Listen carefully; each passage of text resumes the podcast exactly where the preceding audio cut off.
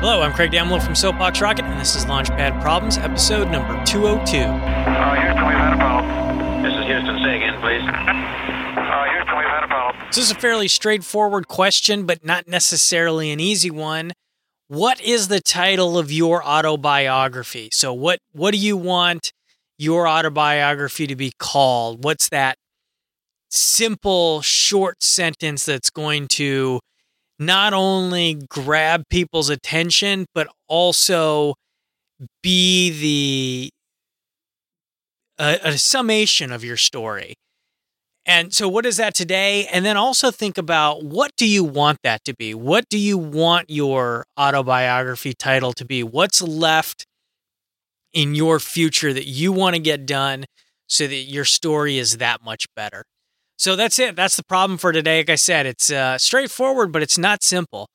Uh, let me know what you think. Uh, email me your autobiography title to lpp at soapboxrocket.com, or you can let me know on Twitter at soapboxrocket.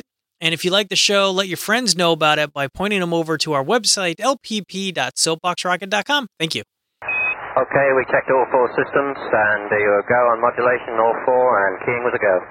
Roger, you're loud and clear here also. Okay, and as I do on a lot of these, what that was your your personal story, your personal autobiography.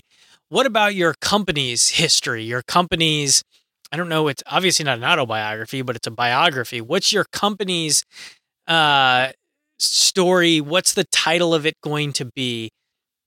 And then think about what format you want that to be. Do you want it to be you know, the history of the company, how it's, you know, building how you're going to build the future on the history of your company.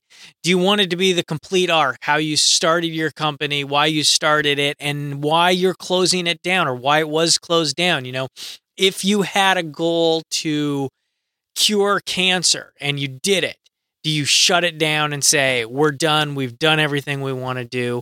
or uh, you know another personal format the one i think i would want is how about a collection of uh, personal anecdotes from happy customers or even sad customers just from customers in general? So a collection of customer stories about how they interacted with you and let that be the story of your company.